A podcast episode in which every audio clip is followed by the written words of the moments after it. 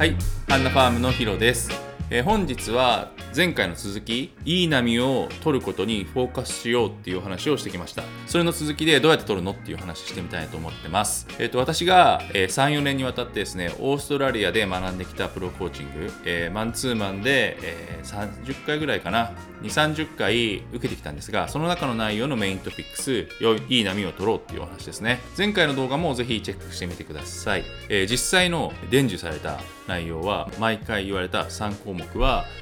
ゾーンとスポットと、えー、リズムですね。ゾーン、スポット、リズムです。このみっつを習得できればあなたは中級者以上と言われましたね。えー、ゾーンとスポットは簡単なのですぐに身につけてくださいというよりも、意識を変えるだけなのでこれはすぐに身につけてください。で、リズムだけは、えー、ちょっと難しいと言われました。リズムだけは最後ね、なんかね、こうリズムを自分が僕が身につけて、まあ、最後の方ですね、帰国の前ぐらいの時になんかちょっとリズムっぽいことができた時に、コーチが僕にもうラーナーじゃないなっていう言い方をしました。ラーナーじゃないっていうのはもう学んでる人の上に行ったなみたいな、そんなイメージのことを言って褒めてくれました。気使って褒めてくれたのは最後の方だったから、だけど嬉しかったですね。で、リズムってなかなか難しいかもしれないけど、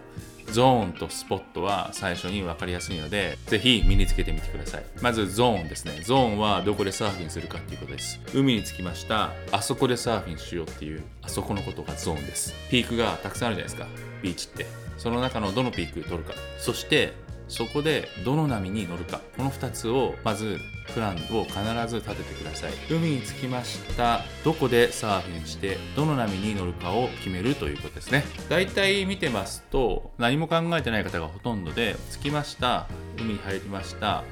来た波に乗りますっていうのがほとんどだと思います。で、今度からですね、意識を変えていただいて、あの海に着いたらじっくり見てもいいし、まあ、あと体操しながらですね、波を見るじゃないですか。その時にプランを立ててください。どのピークを狙ってどの波に乗るか、場所を決めてください。それが、えー、ゾーンの話です。で、どの波に乗るかっていうのは、まあ、いわゆる、えー、ライトに乗るかかレフトに乗るか、または三角の波に照準を絞るか、少しワイド気味の波に照準を絞るかとか、そういう波数の話も含めてですね、どの波を取るかっていうのを決めていただきたい。で、どの波を取るかっていうのは、いい波がいいですよね、もちろんね。どういう波がいい波なのかをその岸にいながら判断するっていうことです。例えばさ、たまに、えー、三角波で入ってくるけど割れた後は続かないけど、ワイドで入ってきたやつって乗れちゃいさえすれば結構長く続きますよっていう波とかいろいろあるじゃないですか。まあ、そういうことです。その中のどの、どの波に乗るかっていうのはそういうことです。岸から見ていい波っていうのは、沖から見るより結構正確に見えるじゃないですか。あのちょっと俯瞰して見れるので、沖に行っちゃうと、えー、隣の芝生が青く見えるように、なんかちょっといい波がこっちにあったりあっちにあったりして見えるんだけど、岸から見た方が確かだと思って、岸から見たのを信じて行ってください。で、ここまでがゾーンね。えー、ど, どこに行って何に乗るかがゾーン。その後スポットですね。スポットはチェックしなきゃいけないのは、えー、岸の目標物です。岸の目標物を決めることをスポットと言います。で、あなたはどこでサーフィンしますかって言った時に、あの緑の家の前でサーフィンします、あの階段の前でサーフィンしますとか、あの木の前でサーフィンしますとか、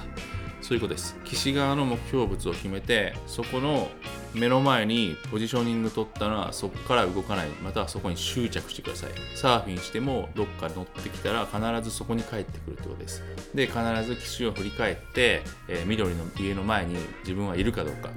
確認して、いなかったら移動する。で、少し内待ちしてると流されるのが普通なんで、少しずつ移動するのが普通なんで、移動したらすぐにまた緑の前に戻る。で、波に乗るってことです。それがスポットです。スポットは必ず目標物から動かない、もうそこに決めたらそこに行く。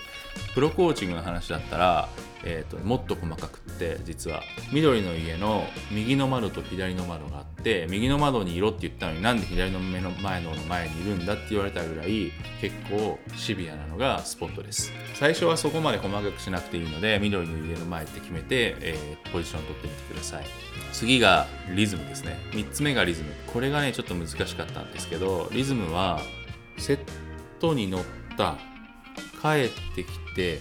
少し待つとまたセットに乗れる。で、少し待つとまたセットに乗れるっていう、リズムよくサーフィンするっていうことなんですよ。ちょっと最初僕ポカンってしたんですけど、それをプロコーチングで聞いた時に、でもこれすごく大事なんですね。セットに乗る、帰りながらなんか良さそうな波来たからまたちょってちょろって乗っちゃうとリズムは崩れる。で、セットに乗る、戻る、で自分の乗り番ぐらいの時に誰かに乗られちゃってで焦ってると違うのに乗る、また焦ってるとまた別の人が乗っちゃう、そうするといつの間にか乗れないままフラフラしちゃうっていうのがリズムが悪いってことです。セットが来るたび来るたびにじゃないな自分のリズムでずっといい波に乗れるのがリズムが合ってる状態なんですよ。でうまいサーファーはこれやってるの分かります？海の中で本当にリズムよく乗りますよね。だってケリー・スレーターが言った言葉の中にはさ、例えば僕があそこに行けば波が来るって言ったんですよ。めちゃくちゃリズムいいんですよね。